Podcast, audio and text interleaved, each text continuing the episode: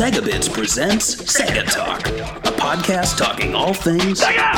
with your hosts, George and Barry. Look, it's a giant talking egg. I'm not talking to you. I'm talking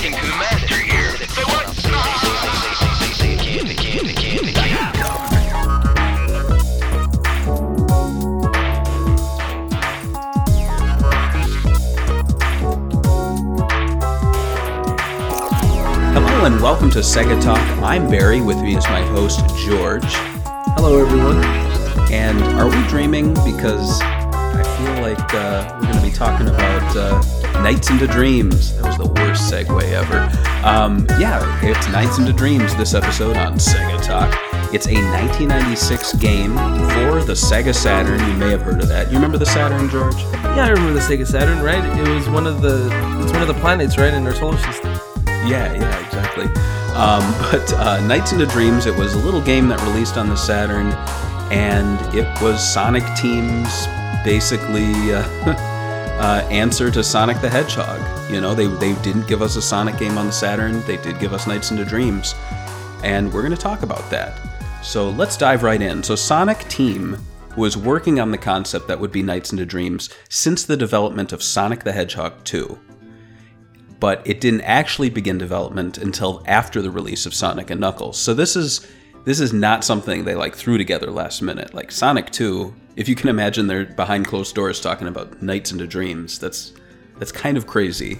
And you also have to think like these teams in this time were like really small, so they did a lot of things. If you look back at their history, they did like they did Sonic, they did a trilogy plus Sonic and Knuckles, and then they did Rest Ristar, and then now they're they're working on this at the same time. It's like they had all these ideas, always trying to like uh, make new IPs. Like they didn't want to stick with Sonic. It seemed.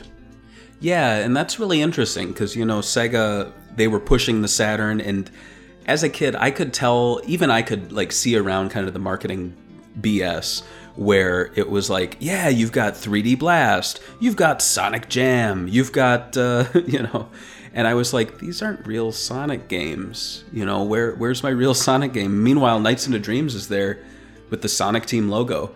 Uh, and the game was directed by Sonic Team veteran Nao- Naoto Oshima, who was basically the character designer before this on uh, all the Sonic games, correct? Yeah. And Yuji Naka was the producer and programmer, and then uh, our good friend Takashi Iizuka headed up the game's design. And so you've got three big name Sonic Team players behind this game. And what could go wrong? Yeah, I think a lot of people would consider these three people like the, I guess, the Triforce of Sonic Team, right? Like Yeah, a lot yeah, of people look sure. at these people fondly. Yeah. And I mean, nowadays it's just Iizuka, really.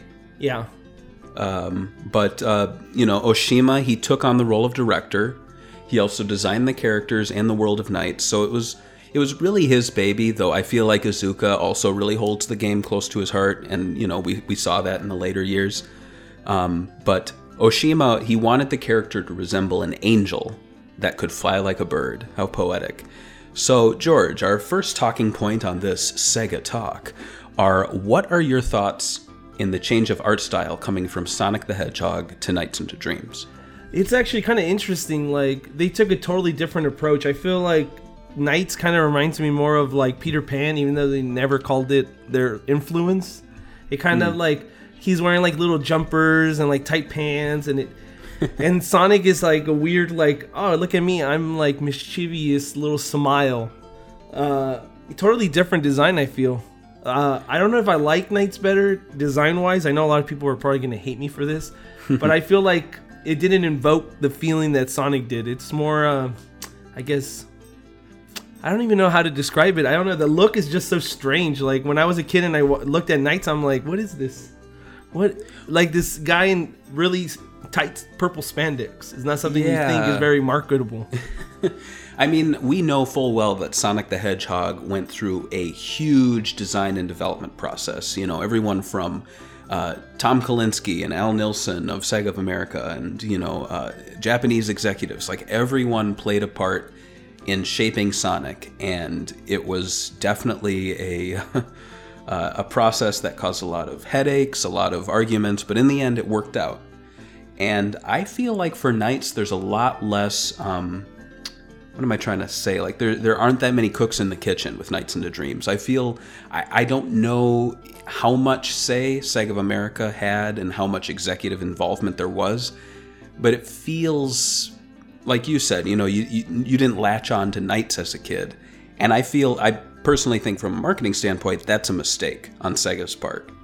However, it also kind of feels like the game had less of a uh, executive dictation. You know what I mean? And I feel like you get that from a lot of the Saturn games. They feel they feel like a lot a lot of the teams were allowed to do what they wanted to do. And yeah, and sometimes it's not mark you know marketable for an audience in America. It's just like they were thinking about Japan and what they would like over there. But Yeah. here's my thing: Do you think this game would have changed immensely if all these CEOs and uh, people had a say into the, in the game? You know, like what direction they would go. I think Nights probably would have become more edgy. I mean, you look at some of the stuff coming out of Europe and America at the time. You look at a lot of the, you know, Saturn games like uh, Bug. He was he was kind of edgy. You look at Bubsy. You look at um, just about anyone around that era. And Nights seemed very pure. Like you never saw Nights do that little like evil smirk. He never did an evil face. He was always happy and you know angelic, as Oshima was trying to uh, convey. And also, it, it, Nights didn't have much of a personality, really. No, and it's kind of like a per, your dream persona. You know, that was the whole thing. But it's also at this time, PlayStation was really launching more adult games. Like, you know, they were doing their whole Twisted Metal and like big, strong, burly men. you know, we were still coming off of the whole '90s, uh, early '90s image comic book super buff men craze, and it's kind of weird that Nights is a game that they thought would, I don't know, sell a Sega Saturn. Yeah, there definitely was a lot at the time in the mid to late 90s. This kind of. It, it was almost like an alternative kind of. Uh, like smooth jazz was big, Kenny G, you know, it's it's it's and Nights is kind of the Kenny G of Sega games. It's like it there's really nothing even the villains, they're not that, you know, evil.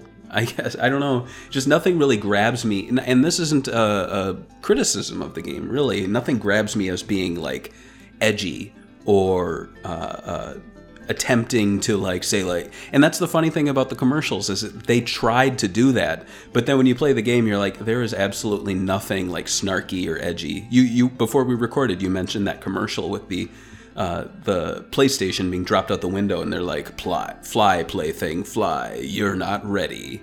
And it's like, Yeah, and it was really yeah. it was really badly trying to do what uh, Al and the guys at Sega did in Sega of America before this, but without much of an edge. Like the edge just felt soft. Like, oh, you're just making a commercial mocking the PlayStation because it can't fly. That makes no sense.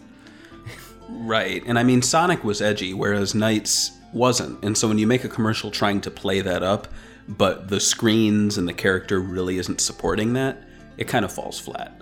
Um, yeah, to be honest, I think the commercials would have been a lot better had they played up the the dream world and the 3D world and just more gameplay.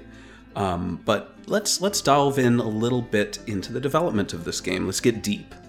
Uh, so while the game's light on story and focuses more on gameplay, the game itself was influenced by the theories of psychoanalysts Carl Jung and Sigmund Freud. And the game was very much about dreaming and REM sleep. And so the story itself revolves around two playable characters known as Elliot Edwards and Claris Sinclair. What nice names. Who are two teens. They look like little kids, but I guess they're kind of teenagers uh, from Twin Seeds who both have issues in real life. So Elliot, he's a basketball player who was humiliated on the court, and Claris is a talented singer who has stage fright. And so when they sleep, they travel to Nightopia, Nightopia, where they are personified as Nights and save the dream world. And then, in effect, Nights influences them in their real life and gives them the the strength to uh, pursue their ambitions. Yeah, And that's that's- the that's the story. yeah, and so I mean, when when you cut out the dream world stuff, it's like it's a girl be- overcoming stage fright and a kid trying to learn how to be better on the court. you know, It's uh, very PG, uh, I guess, like very family uh, home movies from the '90s kind of story. You know, like you could do better. You know, Mister Rogers sort of stuff, and that you know that's good, especially considering this is a kids game aimed at kids. Um, what I mean, what are your thoughts about the story, Barry? Um, to be honest, I mean, I never really followed the story in the game until later. I, I got the game in 1998, and I actually I did play it on a mall kiosk at the time it released for maybe 30 minutes, uh, and I just I was blown away. But the the plot itself really didn't grab me until the Archie Comics adaptation, actually, which may it was I know there are people who hate the Archie a- comics adaptation. I like it because Patrick Spaziante um, did the art and he's awesome. I've never read the Archie art. comics. Can you tell us the story in that one? Well, it's basically this story. However, they make a lot of really interesting connections. So, for example, the um, the giant bouncing enemy, I think its name's uh, like Puffy or something like that. She is actually a uh, personification or like a dream version of Claris's music teacher. And then, and so all of these like nightmares are actually things that affected the kids in real life and they actually explore how the kids meet and they explore like this in the uh, in the cutscenes in the game there's like this bully that's given Elliot a hard time. He really doesn't get much screen time in the game but in the comic he's actually kind of like the uh, the Draco Malfoy you know of the story. And so I I mean the whole twin seeds thing too they they actually expanded on that and they had a whole backstory to the town. It was pretty cool. The art's a little over the top but um overall i mean it's it's worth checking out if you always thought there was something there to the story of nights into dreams but you wanted a little more to it And that's actually what I was going to come to. Like, they're supposed to say, a lot of people say that, oh, it's supposed to be them conquering their, I guess, what they're scared of in real life uh, in this dream world. But I felt like they didn't really connect the dream world with their real life that well. Like you said right now, the bully comes in as a character in the in the in the in the comic books, but Yeah. in this in this they don't really make that connection. Like that, like the bosses should have been kind of related to each of their specific stories and stuff, but they didn't make that connection in the in the game. And I felt like Yeah. I didn't even know the story to be honest with you until like I read about it later. I like the cutscenes and I'm like, oh, this guy, this girl likes to sing, this guy likes to play basketball. All right, let's play the game now. yeah Yeah, like I didn't make the connection that they were trying to like. I didn't. I didn't really make the connection with the story. I don't know why. I guess it was something I wasn't interested in at, interested at the time, and I guess it's because we grew up at the gen it, before this generation without many like much story. There wasn't that much story in games for us. It was all about going right in and playing the game. Oh no, exactly. And I mean, a lot of the story is in the manual at the time. And if you were a kid like myself who came late to the Saturn and you bought, like, you went to, uh, I think the store was called Game Busters, and they were selling all these Saturn games for like four bucks each. So I bought like every fighting game, all these action adventure games. It was just the disc. I never got the manual, so I didn't know the story going into most of these games. And that's how I actually bought Nights. I actually bought it. There was this place called Jensen Video here. I don't even know. I don't think it was local, but uh, they ran out of business and they had all their Saturn games uh, for sale. And uh, I was going flipping through them, and I bought it finally because I, I mean, we were kids. We couldn't afford games. We had to get them cheap. So uh, yeah, I bought it, and I, I didn't re- even read the manual to be honest with you. I just flipped through it. Yeah. But uh, got right into the game, and I thought I I had a good time without the story. So let's get back into the development of the game. There's actually an interesting story here with uh, Yuji Naka. So Nights into Dreams is the is considered the first 3D title by Sonic Team, but the game actually didn't start out that way. According to a 1996 interview with Sonic Team's Yuji Naka, and I'll quote, I won't do my Yuji Naka voice because I don't I don't think I've ever done one. He said, It turned out to be a completely different game from what we first imagined. We initially planned to make a game about a flying character rendered in beautifully drawn 2D sprite art, a side scroller closer to feel in, uh, in feel to Sonic.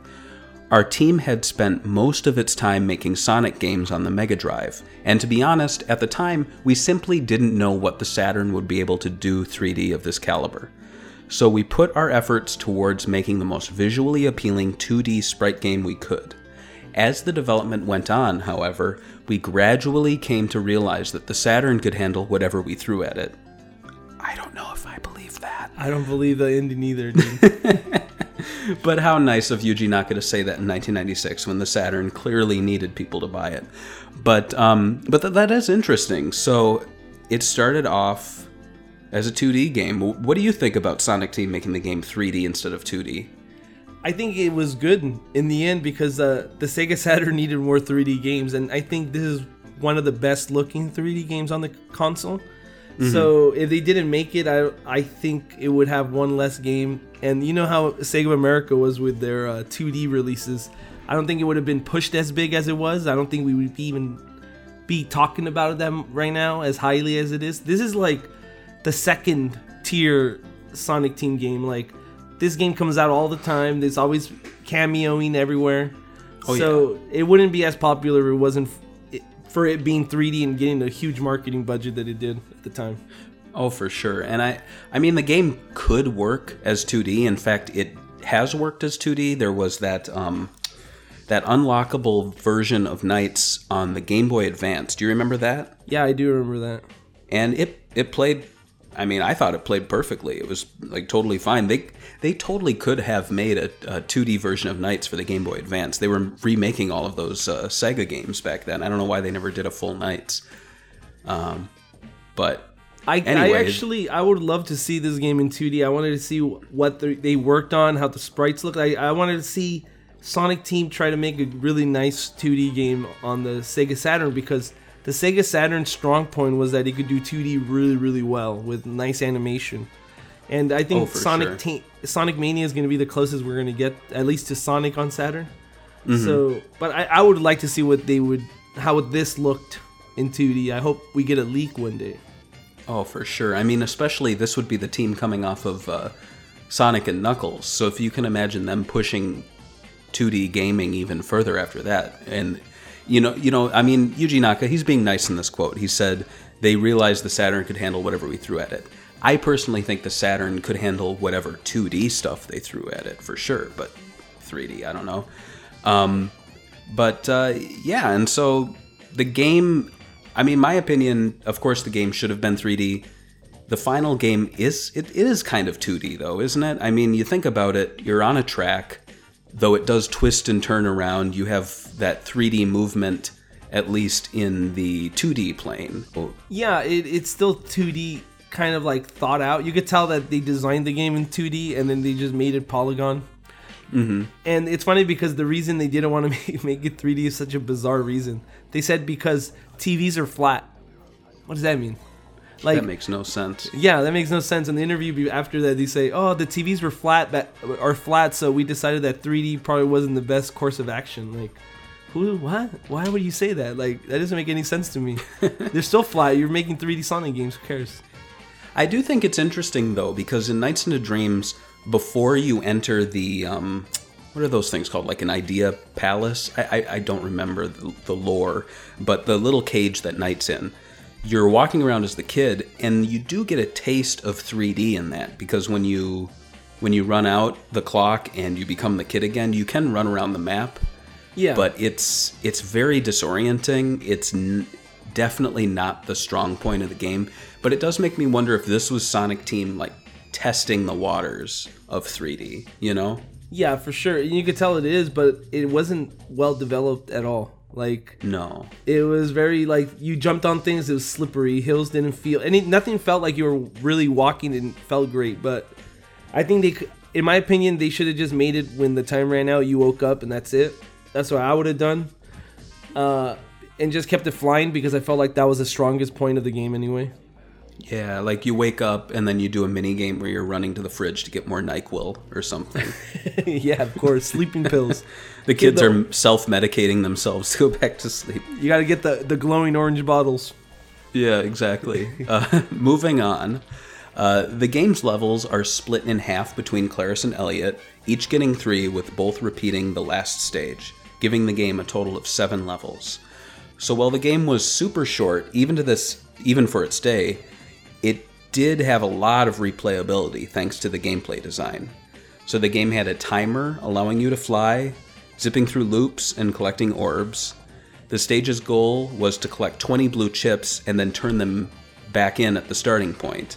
Actually, And the cage, game- but yeah, you have to Yeah. go all the way. Yeah, Yeah, yeah, and I mean, but you you would soon learn because I mean, and, and I'll get back to the, what we're you know we're talk, talking about here, but you'd soon learn that you'd get all twenty blue chips, you'd rush back to the cage and go da da da da da, and it would be like F. Yeah. like and that's I actually did it though. I wanted to say something about that actually. The Wikipedia article that I got most of the information from, um, they said that the the point of the game is to get to get a good score, you have to go all the way back as soon as possible, and that's a lie. Like they didn't Yes. even get that right. That's not the point of the game. That's not how you get good scores at all. You have to basically try to go as around the laps like a racing game and memorize the mhm. stage and try to get as many as much score as possible and then in the last second try or as you know the clock running down try to get to the end to the start point and then finish the level which is kind of hard i mean what was your opinion on that in the gameplay of Nights when I learned that, it was a game changer for me because I remember when I first played the game, I would like fail repeatedly, and I was like, "This is bullshit." I'm playing the game. I'm doing what you want. You said get the 20 blue chips. I got them. I returned them, and you're giving me a D. It's like if you went to school and they said, "All right, you need to answer 20 questions." You get all 20 questions right, and the teacher gives you an F. It's like what? I did and it. and yeah and the only thing that i think they kind of screwed up in is that it when you see sonic team you think oh i'm gonna have the mentality of sonic. I have to go super fast get to the end as soon as possible. And that's not what the game is about at all. This is totally different. It's more of a racing game but trying to beat a timer to get to the goal like under the timer? Yeah. Yeah, and you like you were saying, you had to learn the track, and so at certain points you would be on that last like 30 seconds, and you'd have to tell yourself, did it take me 30 seconds to get through it? Because if it didn't, I'm gonna have to like get as many chips as I can, like bonus chips, and then rush back to the goal either forwards or backwards, whichever way it's closest. And like God help you if you get trapped by something, you know. Yeah. Um, the one of the annoying things I think for the game was that okay, so you're doing the laps, right? And Mm-hmm. sometimes the little, because you know the where you start off, it's like a little. It looks like a little shrine. I don't even know what it is. Like a little garden thing. I don't even know. And uh, you, if you go in it, you finish the level. So sometimes I would be playing the game, going super fast, trying to get you know around and around, try to get all the points.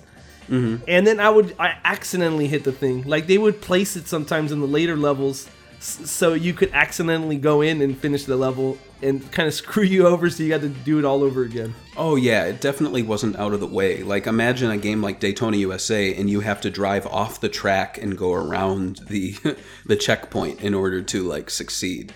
Pretty much, yeah.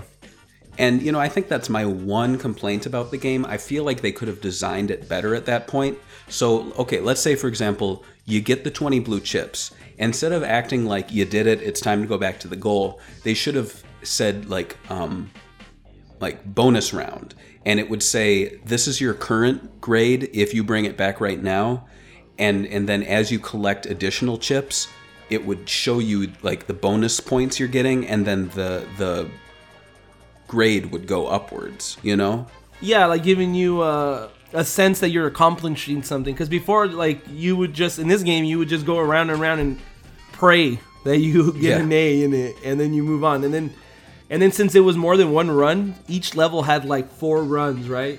So they Yeah. slightly changed the level around. All right, you screw up a couple of runs to C's, that's it. You're not gonna get an A in the whole thing. Because it adds them up in the end, making you replay everything again. Yeah, and I think a game that did this well was Crazy Taxi. And that's another game where it's kind of like you go real fast, you gotta, you know, collect the points, and then at the end you get your license. However, unlike Crazy Taxi and Nights, you know, it was like you. They told you you did it. You did it. You're done. Go back to the, the cage. Oh, wait, you got an F. Whereas with Crazy Taxi, they made it very clear that you need to race out the clock. you know, and do as best you can. So uh, when you first played this game, did you figure that it was going to be uh, well closer to a racing game because it technically is closer to a racing game than a Sonic game because it's not like a Sonic game at all. You know, there's, there's no platforming. The only thing that's like Sonic is that you're going fast. Yeah, that that definitely surprised me. I didn't know that there was there were courses as you went around. So I would go and then I'd be like, "Oh, I'm going in a circle. That's interesting." Um, and then of course, like I mentioned that that little surprise where you actually have to keep playing the game down and run the clock down. Um, of course, that was a surprise to me. And uh, it, it's I also, loved it. It's also totally different than anything else at the time. Like, I think the reason a lot of people were confused and didn't know you had to run the clock down is because I can't think of any game that had gameplay like this at all. No, even to this day, I can't think of anything. So, I mean, Sonic Team did something really unique and they took a risk. Kind of Mm-hmm. weird, though, to take a risk on a mascot game that's supposed to sell a console, but hey, Sega, Sega, and that's why we love them, right? Oh yeah, absolutely. I mean, and I, I don't mean to sound down on the on the game because now that I know the rules, I love this game. It's one of my favorite Saturn games. One of my favorite Sonic Team games. I mean, a lot of people something. i feel like a lot of people kind of talk down to this game uh, recently because i don't think they understand the gameplay and it feels very um, i don't know like you have to people want to be you know their held uh, their hands held they just want to get there Mm-hmm. get fast get the score get the high score and move on and they don't want to you know put in the work to memorize all this and get there as fast as possible and get all the points Yeah, it's it's an interesting note too that um, you know with the with the letter grading that felt really weird to me at the time. But then Sonic Adventure rolled around, and Sonic Adventure 2, and just about every Sonic game since, letter grades are a huge deal in your score. oh yeah and uh, do you think that this game had influenced that for sonic team Oh, like absolutely. I mean, you look at Iizuka; he became a, a big name player, especially in Sonic Adventure, Sonic Adventure Two. So, and I mean, considering he kind of, you know, this was one of his babies. Now, okay, I- now I definitely think now so. that we're that we're talking about this whole letter grading, do you think that you would want to see something like this in the old Sonic games, like one, two, and three? I I wouldn't mind it. I, I never felt like this. I never really knew how good my score was. You know, at the end, outside of oh, I'm I got an extra life. I guess I I guess I did pretty well because you know Sonic games never had the um, high score screen, did they? No. Uh, no, they just gave you a, like a random number score, I think. yeah, but it wasn't like enter your initials on any no, of the games. I know No, that I remember. No, No, the I, I guess I guess what I'm thinking of is the battery backup games, but those were more just like here's your personal inf- you know, like how far you've made it in the game. And so I think the letter grades are a really great idea just to make you understand what your score, how good your score is. And I think Generations nailed that with the um, the progress jar bar Uh, that they had.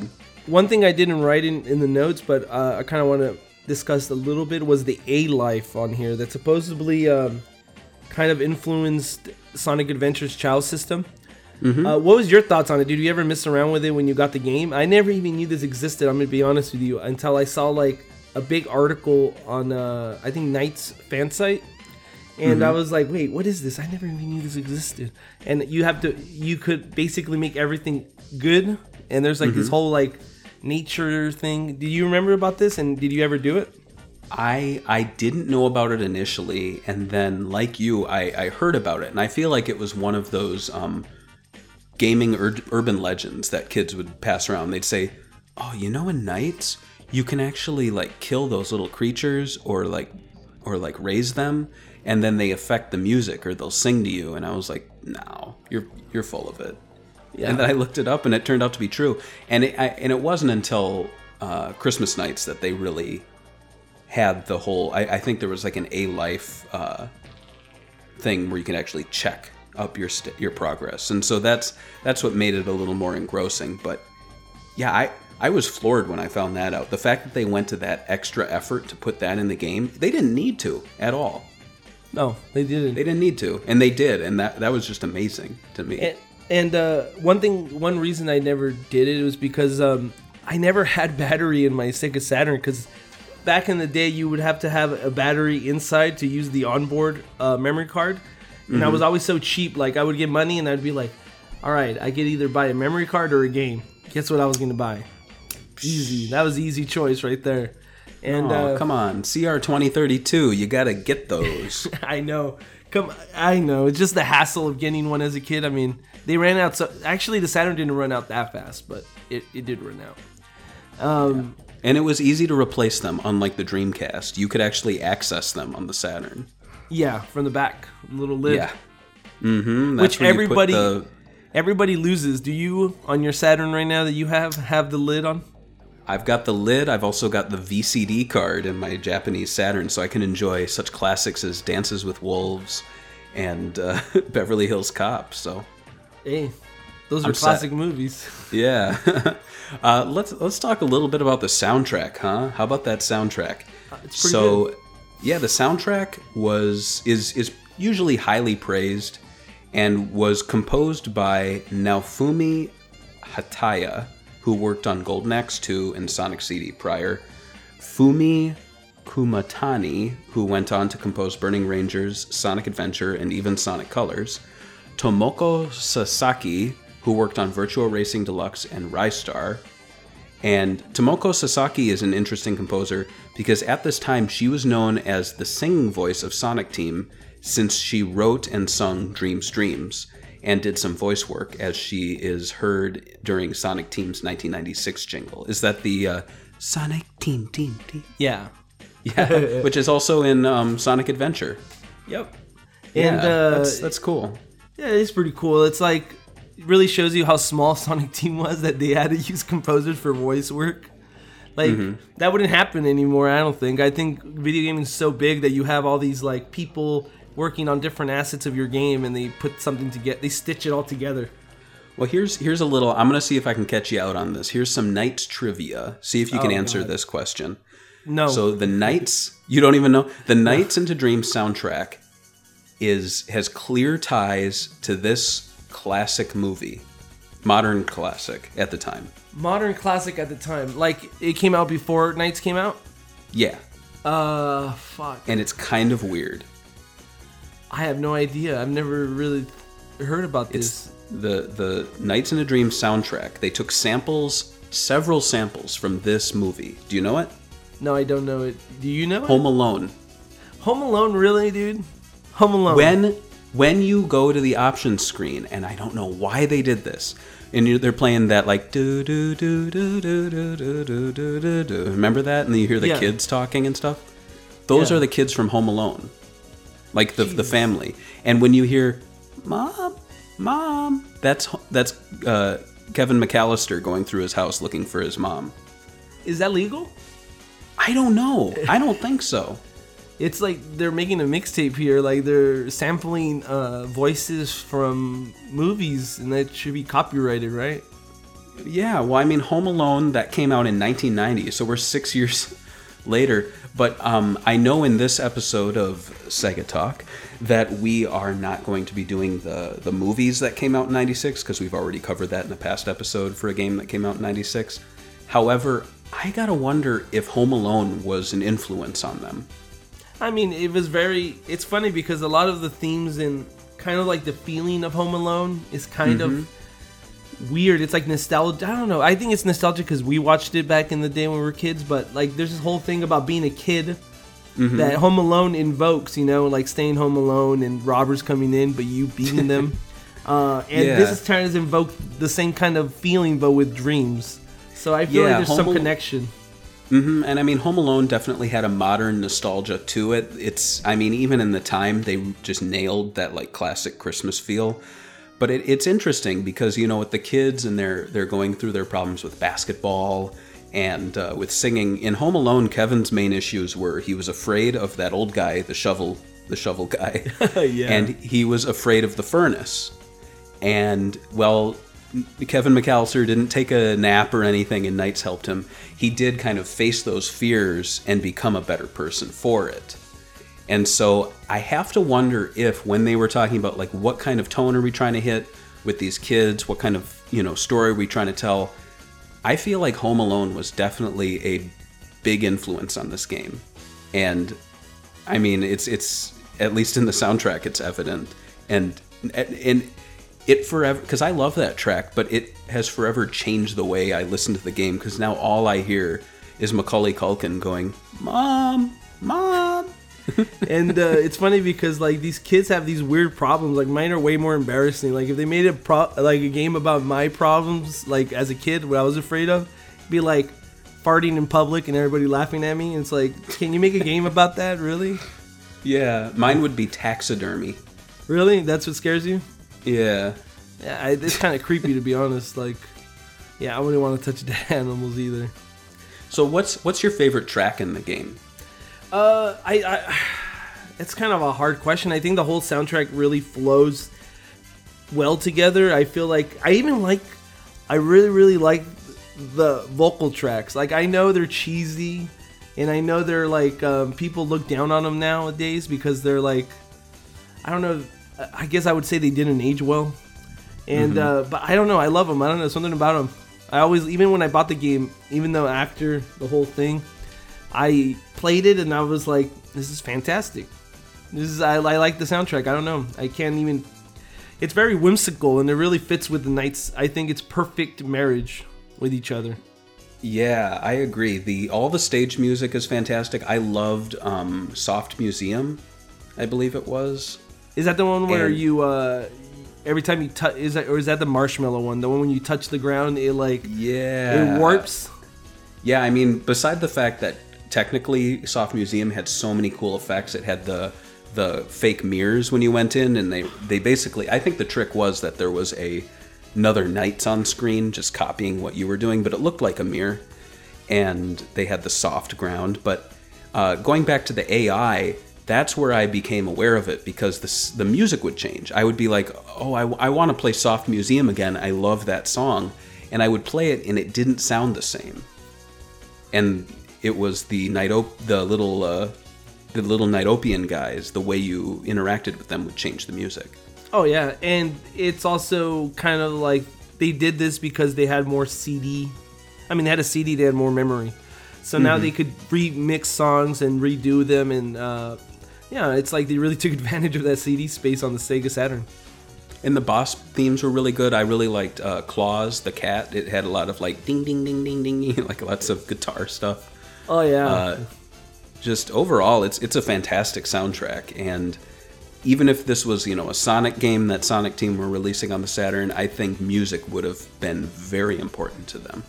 and for sure. I think we talked about this before when we talked about Sonic. Like Sonic Team could make a really crap game, like gameplay wise and story wise or whatever, but their music, like they always seem to nail it well enough or really well. Like fantastic, they do really fantastic work on soundtracks, and Oh, they pride themselves for sure.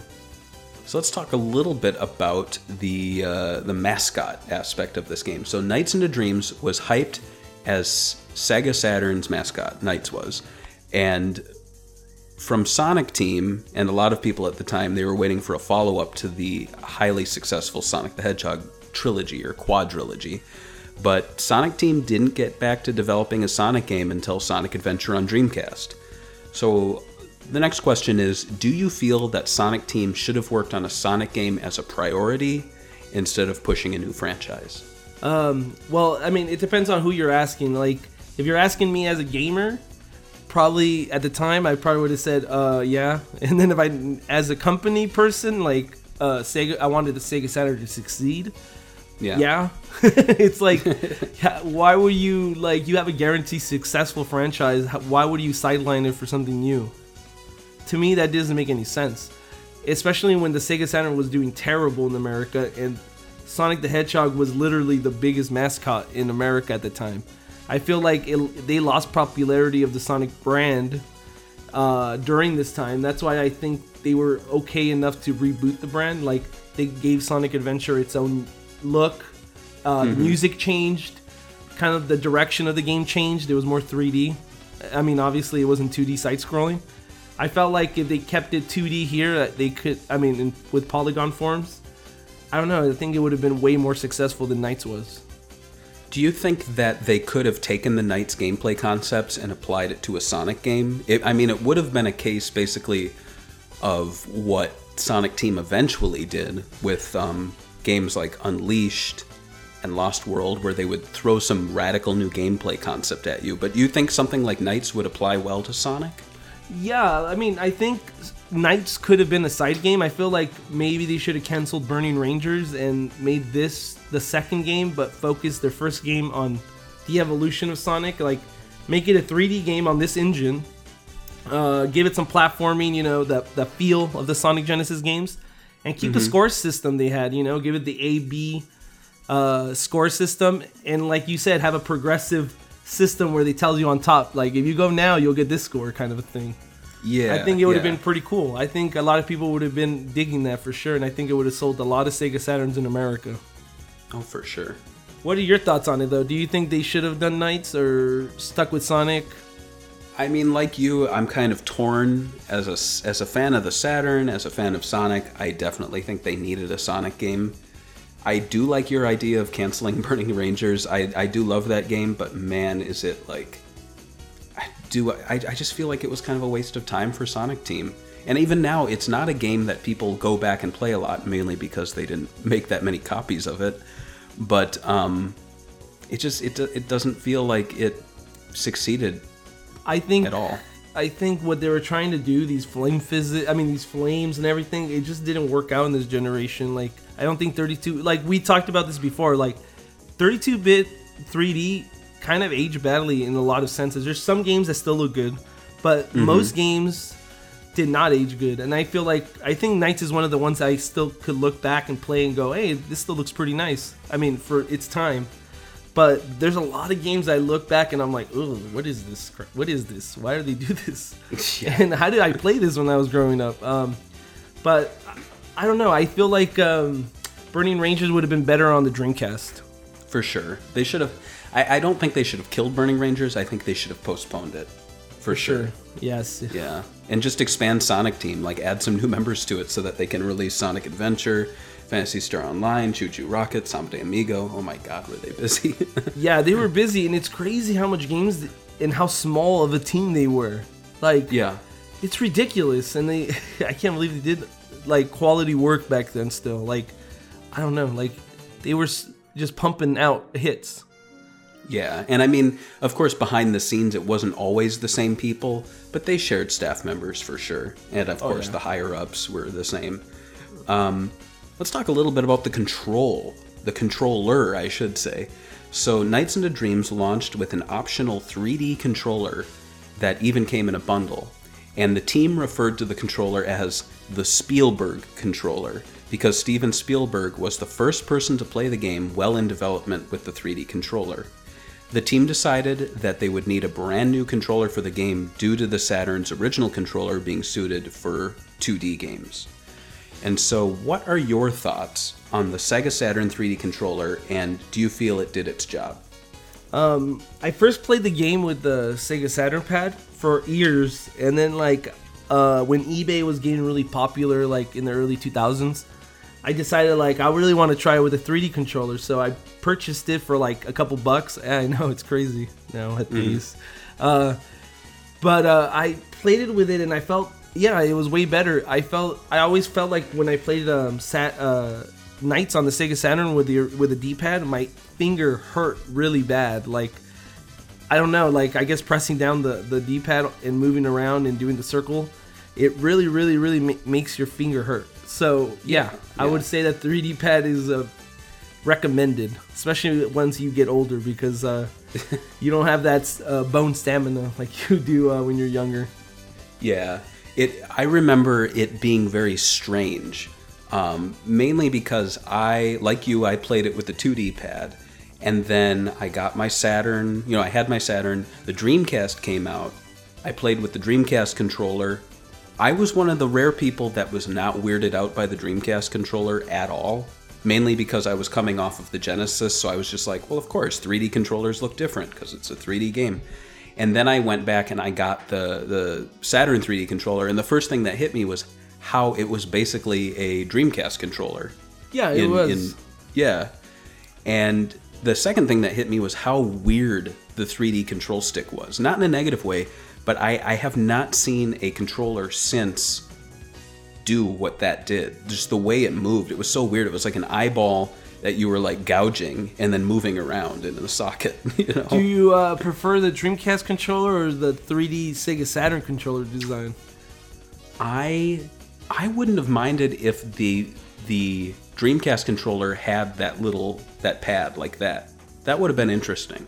It's weird. It's like I don't, I don't want to get too much into this, but like the Dreamcast controller now, like when I came out, I didn't have any problem with the Dreamcast controller. I played it.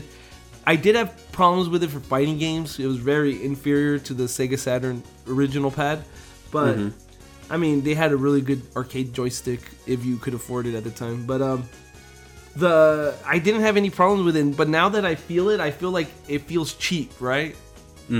and I feel I, I think that I think that the 3D Saturn pad feels higher quality parts, but that's just probably me. I think the triggers were better. Yeah, I think that's what it is. The triggers.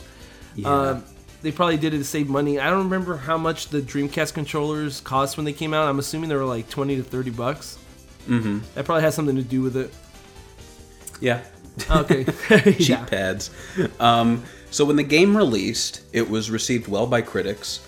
Computer and Video Games said it was the perfect evolution of a Sonic game.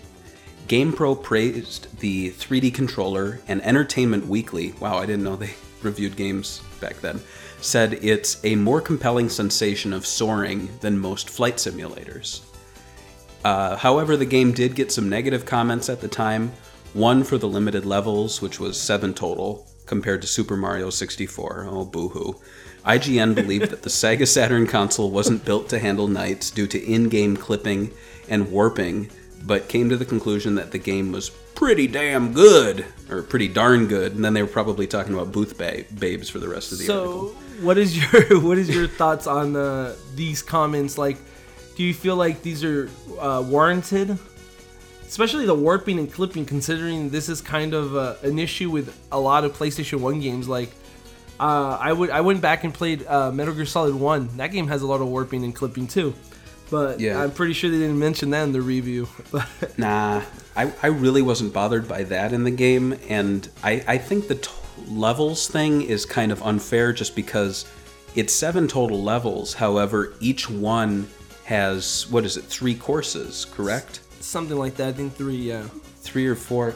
And then, and then there's like set pieces, and you gotta imagine if you're gonna re- make a Sonic Team, you know, they're making their first 3D game. They build seven worlds, and then on top of that, they create multiple paths to go through these worlds. And then on top of that, they build all these set pieces, and it all needs to work. I think that's pretty damn amazing. And no hate on Super Mario 64, but let's let's be honest, guys. It's just like I, I feel like it's a lot easier to lay out a Super Mario 64 level than it is a Nights one. Like a Nights game is like a plate of spaghetti, whereas Super Mario 64 is like a lasagna. You know, it's just like flat with layers. and this is also an issue that Sonic Team had with Sonic the Hedgehog. I felt like a lot of people complained that the Sonic the Hedgehog original games had less levels than uh, Mario games like Super Mario World, but Super Mario World used the same assets, and I felt like a lot of the levels were throwaway levels. You had like some really challenging levels, but I felt like a lot of them I would just breeze through, and they were just there to fill the content and make the package feel like it was bigger than it really was. And For sure. Sonic Team, on the other hand, had limited amount of levels, but really well designed levels. So it's like a potato potato kind of a thing. Yeah, and I mean, in the end, if you are enjoying the game and if you feel like you want to come back and play it again and again, I don't think that that seven total levels is an issue. I, I when I first played it, I kind of felt it was an issue, but that was before I, I understood how the game played. But after I learned, I was okay with it. I felt like there was a lot of content there. Yeah, yeah, I, I can definitely see that. When you play the game wrong, you race through each stage in minutes, but then you're like, wait, why didn't the last stage open up? Oh, because I need to get better scores. Uh, um, so, in summation, on Nights into Dreams, do you feel that the game holds up today? Yes, I feel like it's one of the like few Sega Saturn games that hold up today. Uh, there's not that many 3D Sega Saturn games that hold up today, and I feel like this is one of them. This is one of the games where I could, if anybody asked me, what's the Sega Saturn all about, I'd probably put this game on because the controls are still smooth, I feel. Uh, the, the graphics are fine enough. I know they're 32 bit, I mean, they're Sega Saturn graphics. But this is one of the best looking Sega Saturn games. This and Virtua Fighter 2, I think, are the two best 3D games on the console. Uh, do Oh, you think sure. it holds up today? Yeah, absolutely. I mean, if we're just talking the Saturn original, I think it is still a very approachable game despite the uh, drawbacks of the Saturn technically. I also think that, you know, as we mentioned, if you go into it knowing the rules, you're going to have a very fun time. And I feel like people, I, I, I assume that people, you know, are a little smarter now. At least they, they have the internet and they have wonderful podcasts like Sega Talk uh, telling them how to play games correctly instead of, um, you know, doing what you, you did as a kid where you were like, uh, you push the buttons. This isn't working. This game sucks. You know? yeah. Um, uh, do you want to let's talk about very quickly how people can play this game? So, of course, there's the Saturn. It also saw re-release on uh, PlayStation 2, correct? yeah, as a Sega Ages title. In Japan. Yeah. Um, what else? What else can they find it on? Uh, PSN, Xbox Live Arcade, PC Steam release. Uh, they re-released the PS2 remake, which has uh, supposedly the original Saturn version in it and Christmas Yes. Nights. Mm-hmm. But the issue is that I don't feel like the Sega. I feel like the Sega Saturn one in it is still smoothed out the graphics, right? Mm-hmm. Yeah, it's not like the original look of the Saturn, which is kind of disappointing because I kind of like the rough look of the Saturn, but maybe not everybody's like me. And I remember some people complaining that it didn't feel as fluid. It the the uh, PS2 version, I believe, it like snapped to a directional thing instead of being fully 3D feeling. Yeah, yeah. Um, but the re-releases later fixed that, from what I remember. So, so you really you have no excuse not to play this game. Yeah, pretty much at this time. I mean, I wouldn't mind a re-release on the PS4. Maybe make the Nights game. I don't know if it's Xbox One compatible. I'm not sure about that. I don't think it is. But it's worth picking up on PSN and Xbox Live Arcade or Steam if you guys have those consoles. Now, wait a minute. I hear someone on the rooftop. Could it be? It's Santa. Uh, that was my that was my segue into the fact that uh, the Christmas season is upon us, and so George and I thought it would be fun to also quickly cover Christmas nights on this special episode, mainly because I don't think we can stretch Christmas nights out to a 40 minute show. So let's talk a little bit about that Christmas night. What was it? What is it? Can I play it? Is it good? So this was a freebie given away by Sega and Sonic Team, and it's it's don't be confused. It's not a demo. It is a demo and it isn't a demo. It's probably the the best demo that isn't a demo ever made. Uh, it's a stripped down small version of Nights into Dreams. You only get one level, which is Spring Valley, which is almost identical to the level seen in the regular Nights. However, unlike the original, you can play as Elliot as well as Claris, so that's interesting. And when you play as Elliot, the stage is mirrored. Um, Christmas Nights, the, the game itself, it's Christmas themed, and so the graphics and musics were replaced with winter versions of the original stage. Uh, you know, for example, the Ideyas are now giant Christmas trees. Nights wears a different costume, and the gameplay, but the gameplay is largely identical, and the A life system's there. And it also So- had uh, it also had like a different cutscene. Like it wasn't CGI; it was uh, hand drawing cutscenes, uh, and it had its own story that has to do with Christmas. And I think the two characters meet in this one. I'm pretty sure they bump into each other. Yeah, I feel like it's almost a quasi sequel because I, I feel like this is coming after Nights into Dreams as sort of an epilogue where they meet in the real in the waking world, and they have to find, I believe, a tree for the a star for the Christmas tree, which is you know very difficult to do. I had to go to like Walmart or whatever. I just ordered mine on Amazon. It's really hard. Um, but, Should yeah. make a game about it. But what, what's really interesting about this is that the game makes use of the internal clock. And so throughout any of the non winter months, Christmas Nights just is called Nights Limited Edition, and it's a demo. But between November and January, the game becomes Winter Nights, and then during December, it's Christmas Nights. So that's that's pretty cool. But obviously, you can control the clock, and I don't think any kid was like, "Man, it's July. I gotta play Nights Limited Edition. I gotta wait till November." No, we we, were, we smarted up about that for sure. Yeah. Um, there were there were tons of features too, which is pretty cool. So you could change the clock to special times. So for example, um, what am I thinking of? New Year's Day. There is a title change um, on the main screen. On Valentine's Day, hearts fall during the stage. On April Fool's Day, you play as um, the enemy Reala, who we haven't mentioned, but he's basically the shadow to to Nights, which is kind of funny because Reala basically is a precursor to Shadow when you think about it, Oh yeah, for sure. even in colors, in in the colors of his costume. But um, yeah, there, there were also unlockables. George, what what were some of your favorite unlockables? None of them. Thanks for listening. No, Thank you. The, the show's over. Um, I don't know. Like, I never really played Christmas Nights. Like I told you, I got it way later on, and I never really had a chance to sit down and play the game. See, to me, I always thought it was just the same thing, and I'm like, oh, cool, Christmas theme. I ran around the track, and I'm like, cool. And it didn't wasn't the unlockables like art and stuff like that? Yeah, what you did was you would unlock the chance to play a matching game. So you you would, I believe, win certain chances to flip cards over, match them, and then get prizes. And so some of the prizes were a uh, like a time attack or a link attack, a music box, a museum that housed, you know all the art you were talking about, a karaoke feature which is kind of funny. Oh yeah, yeah, yeah. I remember that. the Yeah, karaoke. yeah. Uh, videos. There was the Tokyo Game Show um, debut footage. There was, it, interestingly, there was like a merchandise page, which, like, I've never seen Nights' merchandise in person.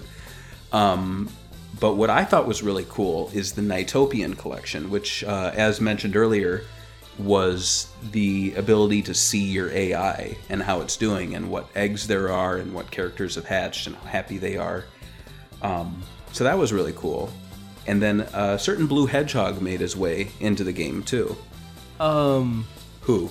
um, I think I know. Um, um, Sonic the Hedgehog. Nah. Yeah, No. you're right. Uh, so th- I think the coolest thing, especially for Sonic fans, was the fact that Christmas Nights had an unlockable Sonic the Hedgehog. And so the game would become Sonic the Hedgehog into Dreams, and the player could only run around on foot. And you remember, again, earlier in the podcast, George and I weren't that ecstatic about the free running. No. So it's not it's not the most fun, but it's cool to control a 3D Sonic. Um, do you remember the boss battle, at least? Off the top of my head, no, I don't remember the boss battle. It might have not made it, uh, an impact on me. Can you refresh my Oh. memory? It's it's Puffy, the giant, uh, the big round lady, Okay, but it's yeah, turned yeah. into Doctor Eggman. Yeah, Okay, yeah, okay, okay. Because I was thinking that there might have been like a special uh, boss. I was, I didn't know if there was like maybe Eggman is actually in the thing and I missed it. No, but yeah, I remember Yeah. Puffy as the Eggman. Yes. Yeah, and the, the music's actually a mashup of the um, the Puffy theme and then Final Fever from the Japanese version of Sonic CD. So at the time, I didn't make that connection because obviously the the Japanese soundtrack didn't make its way to the West, but that's pretty cool. And uh, I guess a little piece of trivia is that that qualified as Sonic's first true 3D outing because True. Sonic Jam, Sonic R, and Sonic 3D all released in '97. So do you feel like a lot of these options they put in this game were kind of thought up for the f- original release, but they never had a chance to put it in, like the uh, improvements to the A life and uh, unlocking all these things? Do you think it would have improved the overall package in the original game if they would just included in it? I think the Night Nightopian collection should have been included. Um, I mean, as mentioned, it I, b- I believe it reads your original file, so this is almost the closest we have ever gotten to a bonus disc for a game. You know, like the extras. It's like um, I feel like this is something that they expanded on in Sonic Adventure, like where you could download uh, Christmas themed stuff in the Dreamcast. Yeah. Yeah. And it was like they couldn't have that technology at this time, so they decided to just put out a disc. And um, I kind of felt like it. Christmas Nights was inside of the original Nights, and then whenever um, Christmas came around, the game just changed. That would have been more interesting, I think, for kids at the time, because more people probably own the original Nights and Christmas Nights. Yeah, yeah, and I mean they they kind of rectified that because the later re-releases, the PS3 and Xbox 360 and Steam release includes Christmas nights. So, you know, you don't need to go out and hunt around on eBay for this. You get it with the new release. But um, the initial release was interesting because Christmas nights it was not sold in stores. I mean, it was and it wasn't. So basically, the disc was bundled with issue 14 of UK's Sega Saturn magazine. And that's the first time I believe that it made its way out there, and then it saw limited distribution across the rest of the world. So in Japan, it was given away in a console bundle, and it was not sold separately. However, it did have a plastic jewel case case that matched the Saturn library, so that's kind of cool. Um, and then in North America, the game was actually given away with the purchase of select Saturn games like Daytona USA, uh, Championship Circuit Edition. And these versions were given away in a cardboard slipcase to cut costs, which is kind of a shame. But then again, I can't imagine them giving it away in what were the Saturn cases, those giant, bulky pieces of crap. in uh, yeah in Um, America like that's such a mistake like those things you just look at them wrong like if you stare at your Sega Saturn cases in the US like the hinges break I'm like what the hell dude I know. I just looked I at know. you I moved and I, I am afraid to open that Saturn box. It's just to be like confetti. Uh, and interestingly, the game was also available to rent at Blockbuster Video in America. I don't remember that personally, but I can imagine had I rented it, I would have quote unquote lost it.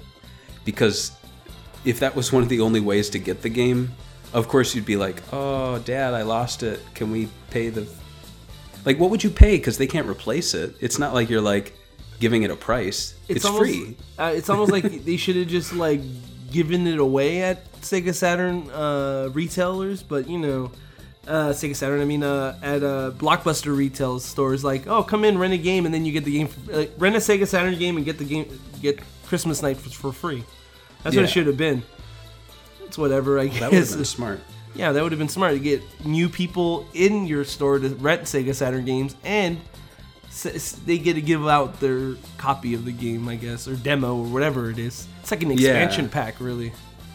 And so that that i mean you know it's I, I would deem christmas nights as a separate release a separate kind of a separate game because it uh, it builds off the original it uses your original save file but it also is standalone.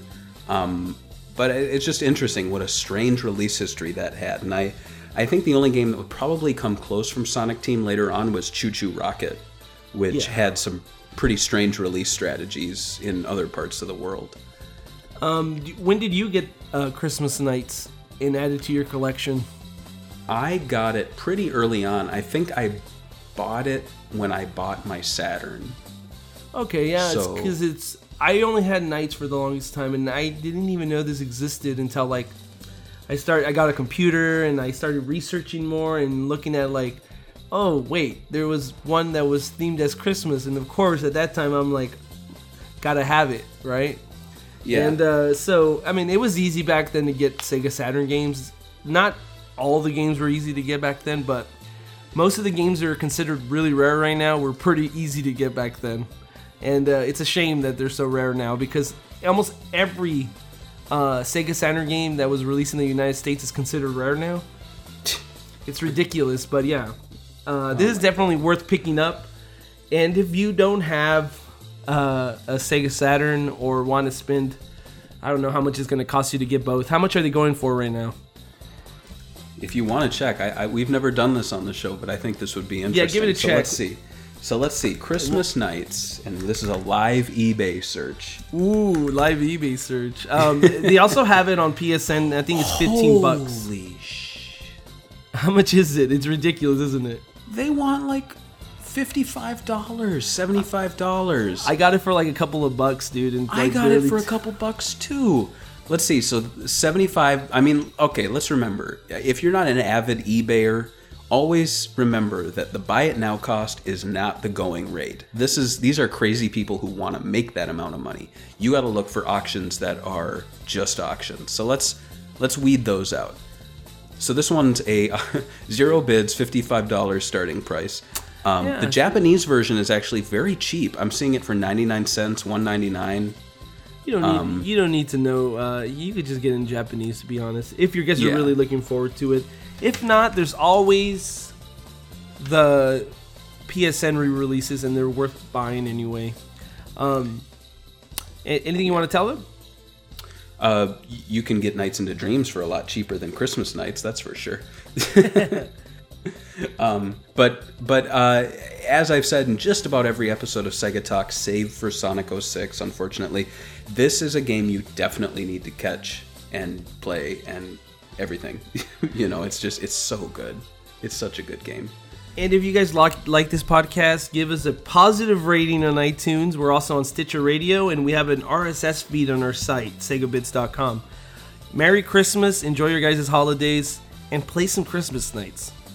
Now let's open some Twitter presents and finish the show as we do, at least in the past few episodes, by reading people's recollections and memories of Nights into Dreams as the music plays. So Corey Maru, who's actually a Segabits writer, says basically the development concept that Iizuka-san put into the game where it focuses on a person's dreams based on personal issues. So these are their favorite things. Um, we have Since Species, that's a name. It says, It's such a free spirited, kind hearted game with no negative vibes at all. It's a feel good game, and that definitely echoes our initial thoughts where we couldn't find any edginess to this game at all. Viper XMNS says, The speedy, free flying gameplay, awesome soundtrack, character design, environments, and high skill play. Will we agree? Troy Evans Monroe just says, short. Very short comment. I guess he likes short games. I don't disagree. I don't have much time to play games, so I love them short. Uh, and then finally, 8-bit underscore Abel says that Nights is a really is really a special game. I even dreamed about it once. I guess it's time for us to go to bed today, right? And uh, dream about nights. Yeah. All right. Well, good night, George. Good night to our listeners. Thanks for listening.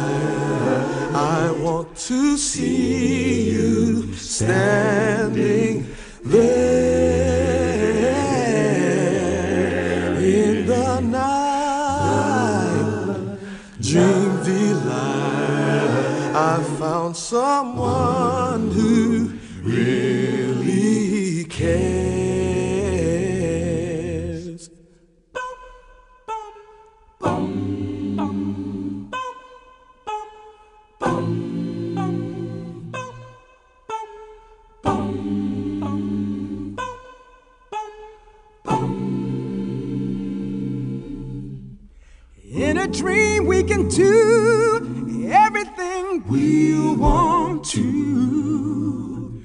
There's nowhere I'd rather be but here with you. The stars above like the way only for you and I. I'm so glad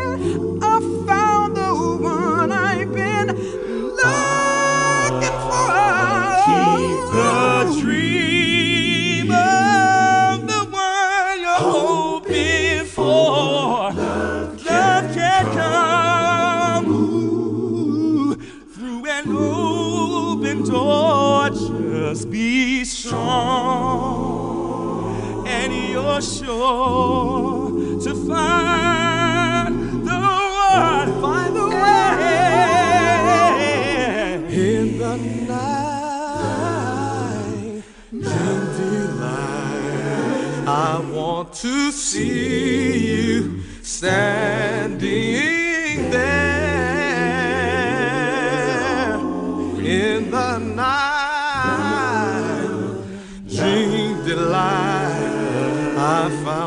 someone who really cares.